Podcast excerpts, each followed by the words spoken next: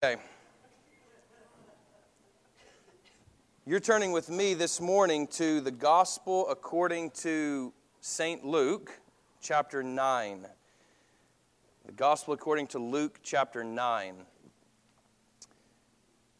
And you may be wondering, like, hey, I thought year A, which is the liturgical cycle that we're in, is all about Matthew, and it is, except for on this day. This is a feast day. This is a big day for us. It's a special day. It's the transfiguration of Jesus Christ. And so the lectionary readings have us jumping over to Luke chapter 9. So when you found that, go ahead and stand with me as we read our gospel reading. We always stand for the gospel reading. Notice these words. This is the word of God. This is Luke 9, and then drop down to verse 28.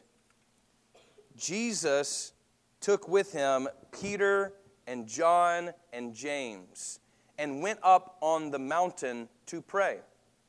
And while he was praying, the appearance of his face changed, and his clothes became dazzling white. Suddenly they saw two men, Moses and Elijah, talking to him. They appeared in glory and were speaking of his departure, or of his exodus, which he was about to accomplish at Jerusalem. Now Peter and his companions were weighed down with sleep. But since they had stayed awake, they saw his glory and the two men who stood with him. Just as they were leaving him, Peter said to Jesus, "Master, it is good for us to be here. Let us make three dwellings, one for you, one for Moses, and one for Elijah," not knowing what he said. While he was saying this, a cloud came and overshadowed them, and they were terrified as they entered the cloud. Then from the cloud came a voice that said, "This is my son, my chosen. Listen to him." When the voice had spoken, Jesus was found alone, and they kept silent, and in those days told no one any of the things they had seen. Jesus, thank you for your word. We pray now that the same Holy Spirit that inspired these words this morning would now help us to hear your voice today. We pray in your name. Amen. And you can be seated. The transfiguration of Jesus reveals a new light of who Jesus is. And that seems pretty apparent to anybody that's ever read the Transfiguration, which, by the way, appears in all three of the synoptic Gospels. You remember which ones those are, right?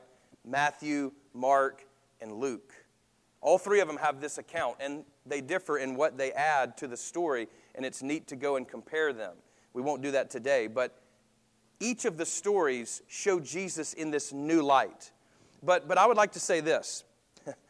It's not Jesus who changes so much as the disciples whose understanding changes, whose vision of Jesus changes.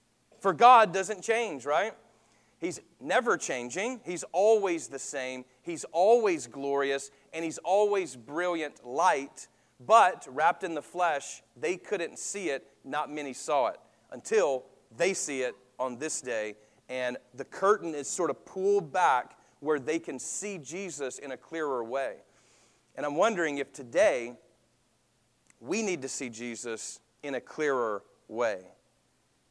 And get this, here's the cool thing about Jesus, just like with people. We can always know more.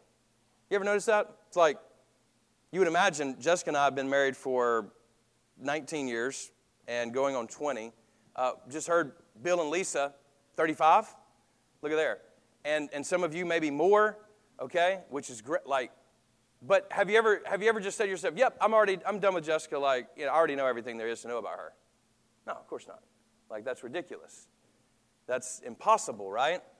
And yet that's what makes our relationship so good. Like, I'm continuously seeing her, sometimes in a new light. For instance, when I got married to her, I saw her one way, right? When we had children, I remember going through the birthing process, not me, but with her, right? And man, I'm like, wow, like, if you've ever watched your wife give birth to your children, that shows them in a new light. I had a deep respect for women that is still going on to this day. Like, that's a lot, right? It's a lot that happens there, okay? And if you don't know, then you don't know. But if you do, you do. And it's a lot. And it's awesome. Like, bringing another person. That's how we all got here. Okay? And it's like, wow, I saw Jessica in a new light that day. But you know what? I've seen her go through difficult times. Kind of the person peeking out from her tears. And I saw her in a new light. Do you know what I'm talking about? A new light. We even talk about it that way, right? We say of people, you know, oh, I see them in a new light. Now I see you in a new light. That's what's happening here. My son, Jackson, right? I was holding him as a little baby, and now I can't hold him at all, and he was standing right here preaching the Word of God last week. Like, if you don't know that's seeing somebody in a new light, that's a whole nother level of new light. Like, to see my son now reasoning and having thoughts of his own that are not mine, and I'm saying, that's actually a pretty good point, buddy. I got to give it up, you know? Also having someone constantly critiquing my own sermons every day because they're now a third preacher that's in the room is also interesting, right? We do this a lot, don't we? We see people in new light. And this is what's happening in our story. Jesus is transfigured before them, and they see him in a new light. Jessica already was generous. She was already self-giving. She was already able to bring another person in the world. But seeing it helped me see. Do you see what I mean? It's the same way, right? Like, there's this veil sometimes that is over who Jesus is. We have wrong ideas about who God is, and they're all over the place. We think that it's all about how well I can do. You know, it's playing the game of what I do, and therefore you will bless me if I do good, or if I do bad, you will not. Like, let's just go ahead and get that out of the way. That's not the way this works. That's not the God we serve. He is a gracious God that He gives His grace. You're not going to like this. He gives His grace to the good and the bad. Today, there's really bad people that are enjoying a lot of good things in this life. And all good things come from God. And you can get mad about that, but guess what? I'm one of them. And I dare say that you probably are too. If there's anything good in your life, I don't deserve it. I don't deserve that woman over there, or my kids, or this position at this church. But He gave it to me. And I'm going to steward it as best I can. And sometimes we play that game where, oh, it's just about getting the next greatest and latest. Man, like, if I could just submit to you, that is a game you'll never win. You'll never win that. It's not worth playing. I like to play games I can win. Do you know what I mean? If anybody's ever played stuff with me, like, as soon as I figure out I'm not good at it, guess what? I'm not going to play anymore. You know, I'm not going to be a jerk about it, but, like, you invite me back. Hey, let's play that board game. I'm like, no thanks, I've got a little something going on, you know, tonight, like nothing, but it's better than that. And so, you know, I like to play games that I can actually win at, and guess what? We can play the game of life the right way when Jesus is our goal, because we were all made to be like Him. Do you see what I mean? In other words, we can be like Him because we were created in His image, after His likeness, and Jesus becomes one of us to make a way back to being like Him who is filled with the Spirit. Now, the term here, when it says He was transfigured, is actually the term where we get metamorphosis from, right? Meta, beyond, morphe is form. So He goes beyond His form. They see the form of just a man, right? Like, if you looked at Jesus, we need to get this clear, because sometimes we have this image in our head, and maybe The Chosen is helping this a little bit, but we think that when He enters the room, we hear angels in the background. Ah, you know. That wasn't the way it happened, right?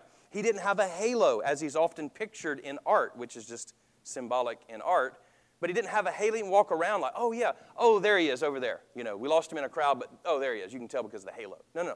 It wasn't like that. He looked just like any one of us, the Scripture says. He wasn't awesome looking with skinny jeans and the holes in them. He wasn't also super poor so much that you're like, whoa, take a shower, man.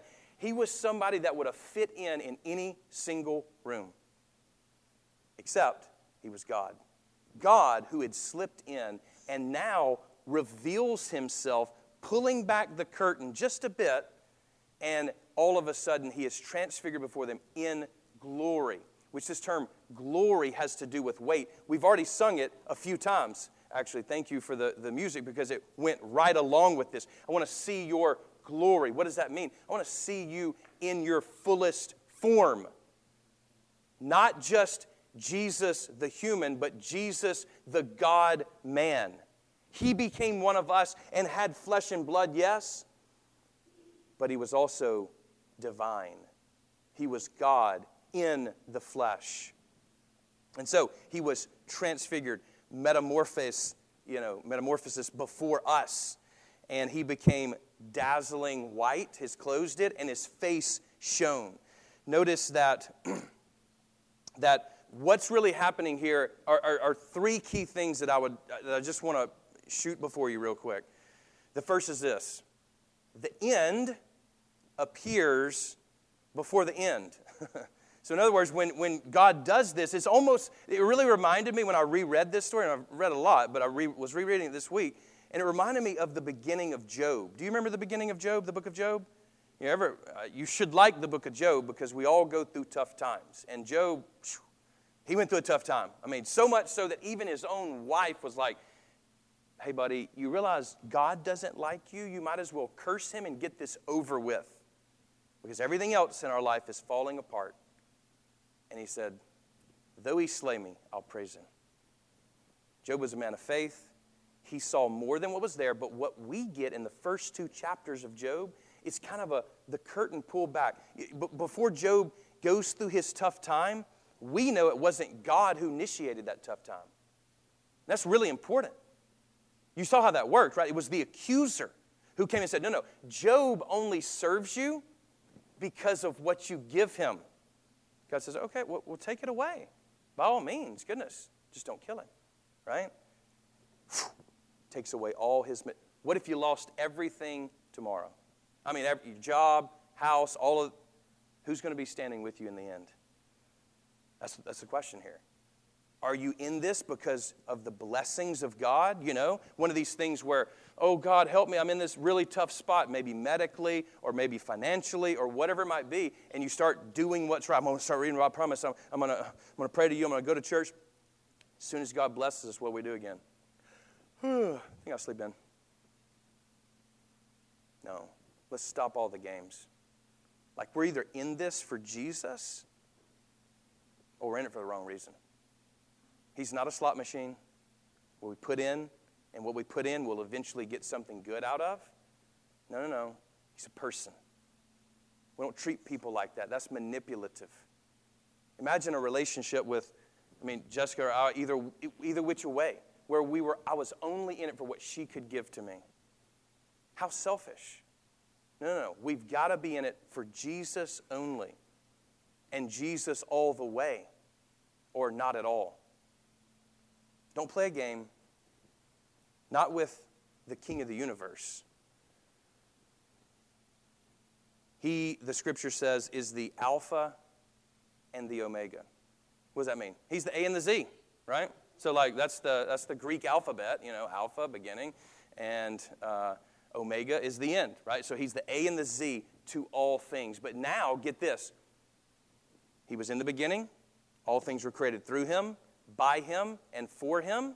And yet now we know he's also at the end. Like he's going to be at the end. We've read Revelation before. But now he appears in the middle. Right in the middle of our mess. Right in the middle of revealing himself to the disciples. He appears in this unique way to show the end. And we need that. We need a vision of the end. I'm more convinced than ever that we need to know what the end looks like. And it's not being ephemeral ghosts floating around playing harps, listening to elevation worship music. That is not the end, okay? Can we just go ahead and erase that from our mind? We're getting a new body. Can anybody say amen? Amen? I mean, I'm thankful for my body and stuff, but things, you know, I often have a backache, right? No more backaches. Some of you have way more serious issues than a backache, right? We're getting a new body. There's going to be a new heaven and a new earth, so that if you like playing in God's creation, like you think the warm sun this morning was awesome with the dew across there and the birds chirping and this sort of thing, then guess what? It's going to be that on steroids for us. Like the end is a beautiful thing, but the end with a capital E is Jesus himself, who knows how to give us the best gifts because they come from his Father. And he teaches us to receive them just as he did in his earthly life. Do you know the end from the beginning? Because trust me, sometimes in the middle, we get lost. Sometimes in the middle, we get confused. Sometimes life hits us so hard that we get disoriented. We forget where we are and what we're doing. Why are you in this? If it's not for Jesus, we should reconsider, count the cost. And if it is for Jesus, get this, there's going to be suffering in the middle. He tells us as much, doesn't he? What is the symbol for Christianity but a cross? That's on purpose, and that's not to be, just an embroidered, nice-looking thing. It's an awful reality, what the cross is. It's an awful reality. And we wear it and sometimes forget that it is great suffering and ultimately death. And that's what he's welcoming us into. He says, count the cost. If you don't deny yourself and take up your cross, you can't follow me. How many of us are willing to do that? Deny ourselves today. Take up the cross that he's asking us to carry and follow him. You see, before we ever get to the end appears right in the middle. And we are the ones who need this. We need this when we can't see quite over the ridge. Or maybe we're down in the valley and it's just really dark. Or we found ourselves in a cave, like Elijah, remember? He goes and hides in a cave. Jezebel is going to try to kill him, and he goes and hides. He runs all the way down, you remember, from the northern kingdom all the way down to Mount Sinai, by the way. Which is kind of interesting because here Jesus is on a mountain, right? And Moses and Elijah appear. Moses was on Sinai. God spoke to him in a cloud. You remember this? And then Elijah runs down to Mount Sinai, hides in a cave, earthquake, fire, all at windstorm, and then finally comes out, and God is in a whisper. He's just in a whisper. And what does it mean for him to be in a whisper? It means he's got to get close. Got to get close. Got to get close. Are we close to God? Are we making time to silence all that's going on in our life so we can actually hear his voice? Because his voice is not going to boom from a plane in the sky or like an earthquake or a raging fire. It often comes to us just in a whisper where you got to be really close. You know how it is when you're in a big room and you need to tell your wife something like, look at those people over there, you know? Nobody does that, you know. We're like at dinner and somebody's being weird, you know, which is often. And it's like, look at them, what are they doing? You know, you got to get close. It's like, what? I'm sorry, what'd you say? You know, or be like me, what? You know, she's like, you know. I don't always get social cues, and so I miss them some of the time. How many of us have missed his voice even this week? Man, do you know what it's like to hear his voice? Because we should be addicted to hearing his voice. I need his voice in my life. You need his voice. And guess what? This is the loudest way to hear from him. And we keep it closed. It's a closed book to us. I hear there's a 90-day challenge coming up to read the whole Bible.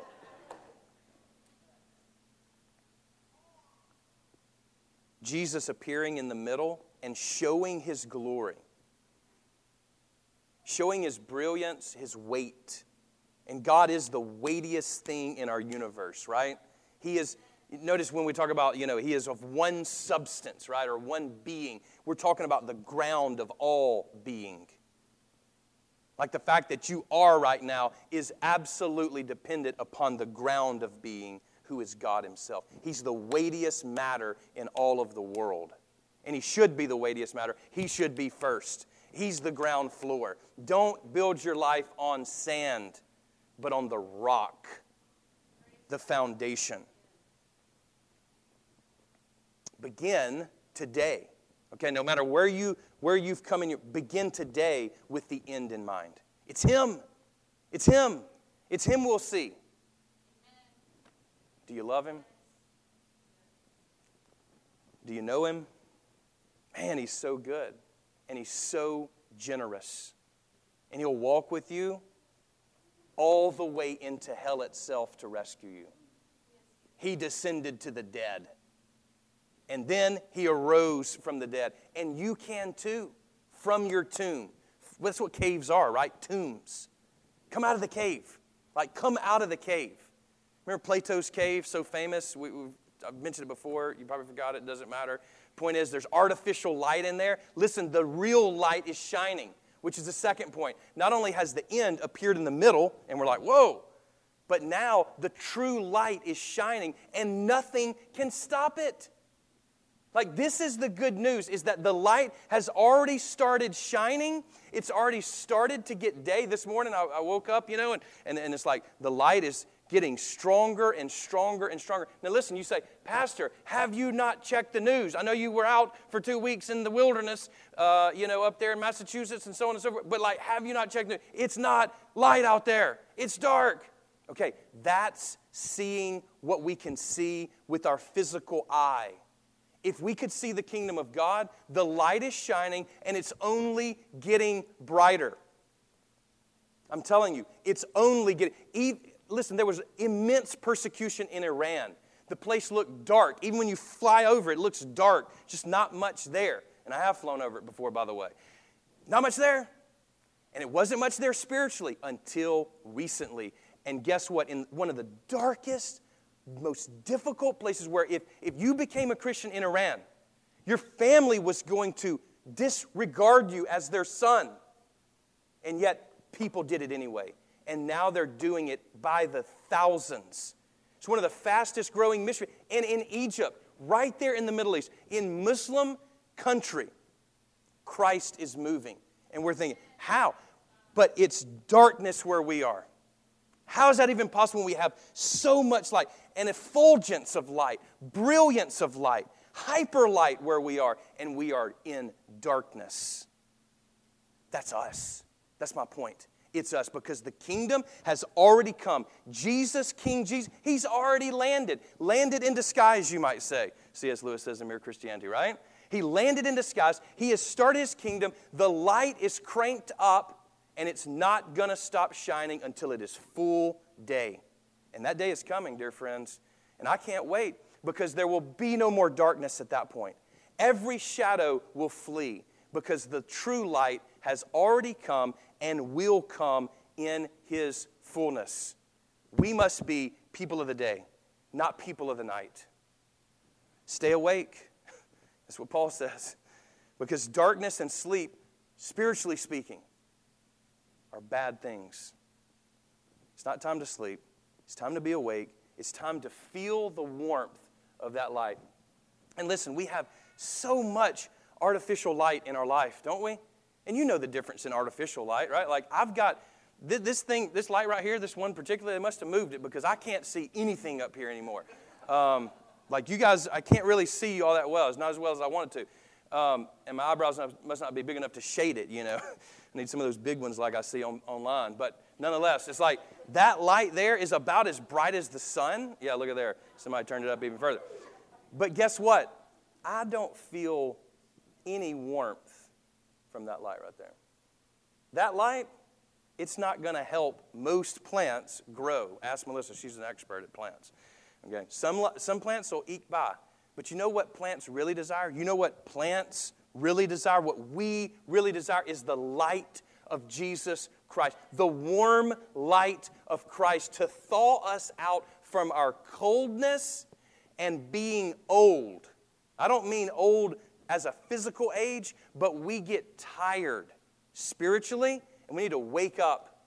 We need to be revived by Jesus Christ and His light, because it is shining if we have eyes to see. Notice again, back to the first point we made, right? It's not Jesus who really changes here. It's their eyes who now can see Him and behold Him. Notice what it says. Suddenly they saw Him. They saw Him in this new way. So the true light is coming. And it's coming, get this, it's coming from God's face. Jesus's, did you notice that? It's like the spotlight of it is coming from His face, which again is exactly where we see another person.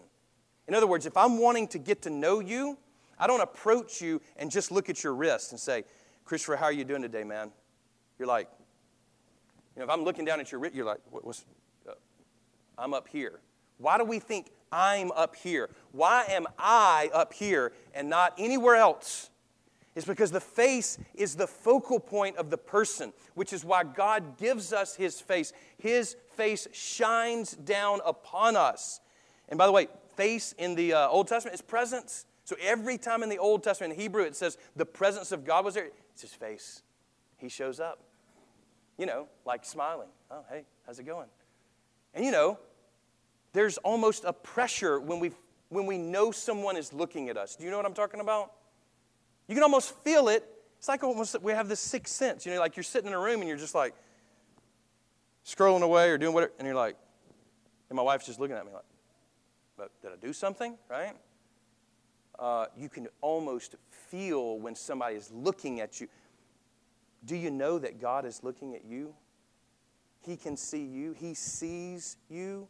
He's the God who sees you. By the way, that was one of the first names given to God in the Old Testament. Remember Hagar? She was sent away by Sarah. You remember this? Somebody nod that this is the correct story. Okay. Yeah. Hey, I was sweating bullets with Hagar because it wasn't in my notes, but I'm pretty sure that was Hagar, right? Yes. Okay, good. Well, then be like this, you know, instead of like. She's sent away. You're not a part of our family anymore. You're out. She was sent away to die in the wilderness. And you know what she said? She cried out to God. You remember God saved her, saved the child. You remember? Ishmael. And she says, you are the God who sees me. Do you know that He sees you? He sees you right where you're. He sees you like no one else does. Do you know what I mean?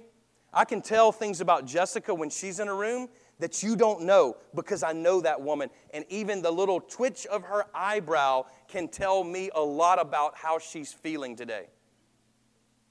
The voice, the inflection of her, because I watch her. Guess what? God knows you. Listen to me. God knows you. He knows me way more than any one of us can know each other. He sees you. He sees your predicament. When you don't think anybody else sees it, He sees it. He knows you. And that's a good thing. That's a good thing because He's wanting to bring His light to your situation. He works right in here, right in our head, right in our intellect, right in our reason. Not only is His face shining here, but did you notice His clothes, right? You know, His clothes are dazzling white. They become what is this? Well, the early church fathers, I love their interpretation of this. They say, it's the church. That's what it is. The clothes, it's the church. Because when Isaiah says, your sins are many, loaded down, and they've made you dirty. But guess what? By the washing of the blood, get this, they'll be whiter than snow. Whiter than snow. And here, the clothes is His covering what? His body. And you know what? We are to be a city on a hill. We're to be dazzling, white, and pure in our intentions as the church. That's what the church does, is show forth His light. It's coming from Him, yes, but it's passing through us. And this sort of dazzling white, this whiter than snow, is what we as the church are called to be. Because if there's so much darkness in the world, and there is, right? There really is. A lot of dark things. But darkness is so easily done away with by the light. It's expelled. In other words, the darkness isn't even possible without the light. That is to say, evil isn't possible without goodness. That's why we talk about evil being nothing. It is not anything to worry about and fret about, because ultimately the goodness of God and the light of God conquers any darkness. And it is the absence of the light, like a hole, is an absence of the fabric. It's the same sort of thing. When we turn away from Him, there's darkness. When we turn to Him, there's light. And it's just as simple as that. It really is. And yet it's so difficult, trust me. We get stuck in our caves, we get used to the artificial light, and we get addicted to it. We can't get enough of it. But don't be one of the weeds. Remember, I know you covered that text. I preached about it last Sunday, I think. The wheat and the weeds. Or maybe it was 2 Sundays ago, actually. He's going to keep the... That's why you say, Pastor, when I look at the church, they're not all that light. Not that much light in here. Well, that's because He's not going to pull up the weeds with the wheat yet. Remember, that was the parable He gave 2 weeks ago. Remember Matthew 13? He's not going to do it. He's going to keep them together for now. And thanks be to God He does, because guess what? I've been one of those weeds for a long time. And He kept nurturing me until I turned into a fruit-producing tree, which is exactly what He wants to do with every single one of you. Every single one of us. That's what the church is to be, is a great tree. Remember where the birds can come? Just a little tiny mustard seed that grows to a great tree where the birds, the Gentiles, can come and rest. That's the picture He has for you. Fruit-producing tree, planted and rooted in what is right and what is good. Light always has to do with holiness, by the way. So this light that's coming both from Christ's face and His body, the church, always has to do with holiness, which is our fundamental call. Be ye holy as what? As I am holy, right? Which is an invitation. It's an invitation. And holiness, it brings clarity and brilliance. You know how when we, even in art, we picture what is holy as shining, you know, like the Holy Grail, right? And then you show like the light on it, right? You don't do like the Holy Grail and it's over in a dark corner. No. It's like, right? Everybody know what I'm talking about? Like art-wise? Okay, good, because I'm not a singer. But He wants to light up our life, highlight it, because it's pointing to the light of the world. So He wants His holiness in us. He wants to share His, but we got to kick off our shoes like Moses did, right? Approach Him properly. This is holy ground. Why is it holy? Because God's there. Is God in here? Because that's what makes one holy or not. It's not so much what we do, it's who is in us. Have you been washed in the blood? That's the way we say it, like in the old song, right? Have you been washed in the blood? Like, think about that. The blood, the red blood washing clothes can then make it dazzling white, and that's exactly the truth. It's the blood of Jesus that cleanses us, the Bible says, from all sin. Isn't that what this is about right here? His sacrifice for us.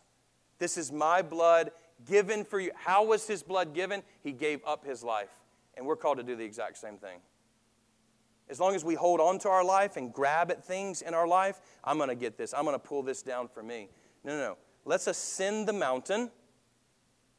Mountain is always a place of encounter where God comes down to meet us. We go up, He comes down. And that's exactly where the encounter happens. So that when we're in the valley, so when we're trucking through the middle of the journey, guess what? We know who's still up on high. The high mountain, the city on a hill, His light is still shining from up on high. Higher than any other light. I'm pointing to my candle there, so it's the Christ candle. It's supposed to be higher than any other light, and it is. And He is, and He ought to be in your life. Finally, the witnesses, right? So the end appears in the middle, right? The light is already shining, Now, what about these witnesses? You got Moses and Elijah who appear, right? What's the significance of Moses and Elijah but the law and the prophets, right? Moses is given the law. Elijah represents the prophetic word, okay? So you get now in Jesus, he is the law. Like the law finds its fulfillment in him because he is the law in flesh. And he's the voice of God in the flesh. He's the prophetic voice, right? So both of these guys' work culminates, comes to fruition in the person of Jesus Christ. And then we get the New Testament. Not only those two older dudes who appear from the Old Testament, right? So the Old Testament rests on Jesus, but then also the New Testament rests on him. Who's there from the New Testament? Peter, John, James. That's the order it gives us today, right? Peter, John, and James. And I love what Thomas Aquinas said. He goes, why Peter? And he says, well, because Peter loved Jesus above all else. You can see it, you know. He often tries to do the right thing, jumps out there, says something. You are the Christ, right? Jesus is like, man, you got it, Peter. Only God could have told you that I was the Messiah. And then Jesus says, now, guys, I'm going to Jerusalem. I'm going to suffer. I'm going to die. And then I'll resurrect. Peter says, no, you won't, because I conceal carry, and that ain't happening. And Jesus says, get behind me, Satan. Peter loved Jesus, but sometimes he was wrong. And sometimes we're wrong. But no one can doubt the love of Jesus. You remember when Jesus, after the resurrection, John and Peter are in the boat. You remember this? And it's early morning. Jesus is up there frying some fish, you know. And it's probably a brunch, by the way. It's not early morning. So, and he goes, John goes, I think that's the Lord. And what does Peter do? John takes his time, right? I'm not going to get wet. I'll wait till the boat comes in. Peter dives in. You remember this? Takes off his outer cloak, dives in, and swims to the beach. And this is when Jesus restores him. You remember that? Denies him 3 times. He's restored 3 times. What a beautiful... Peter, he loved Jesus with all his heart. St. Thomas says, what about John? Why is John there? He says, because John is the disciple whom Jesus loved. So Peter, we're getting a little picture of someone who's completely in love with Jesus. The whole thing. And maybe that's you. You say, yes, I love Jesus more than anything in the world. And you should. If you know him, there's no way not to. There's no way not to. He's more lovable than a baby. And he was a baby. Everybody's got a smile when they see a little baby giggling, you know. Especially the fat ones. Always, you know, little rolls. You know what I'm talking about?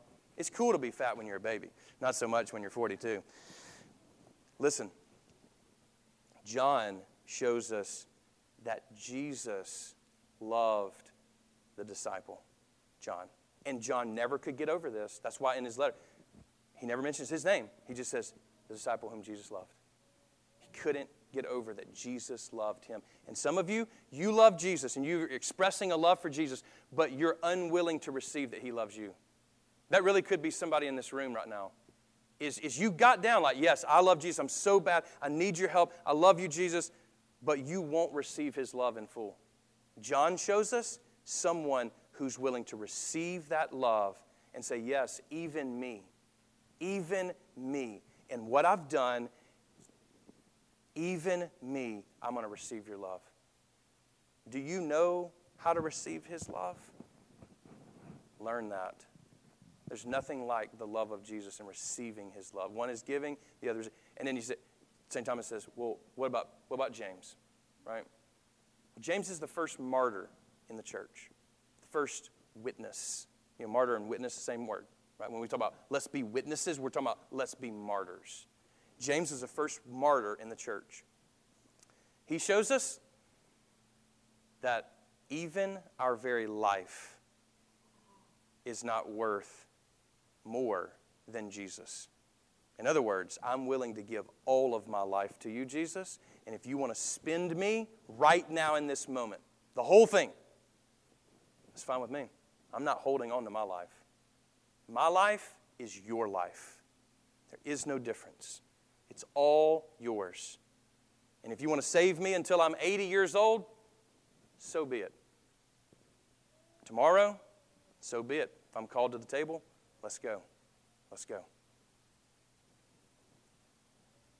Peter, John, and James, witnesses, along with Moses and Elijah, but also us.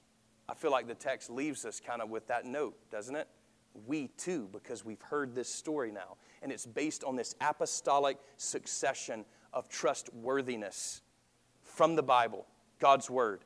We now have become witnesses that the light is shining, that the end has already appeared before the end.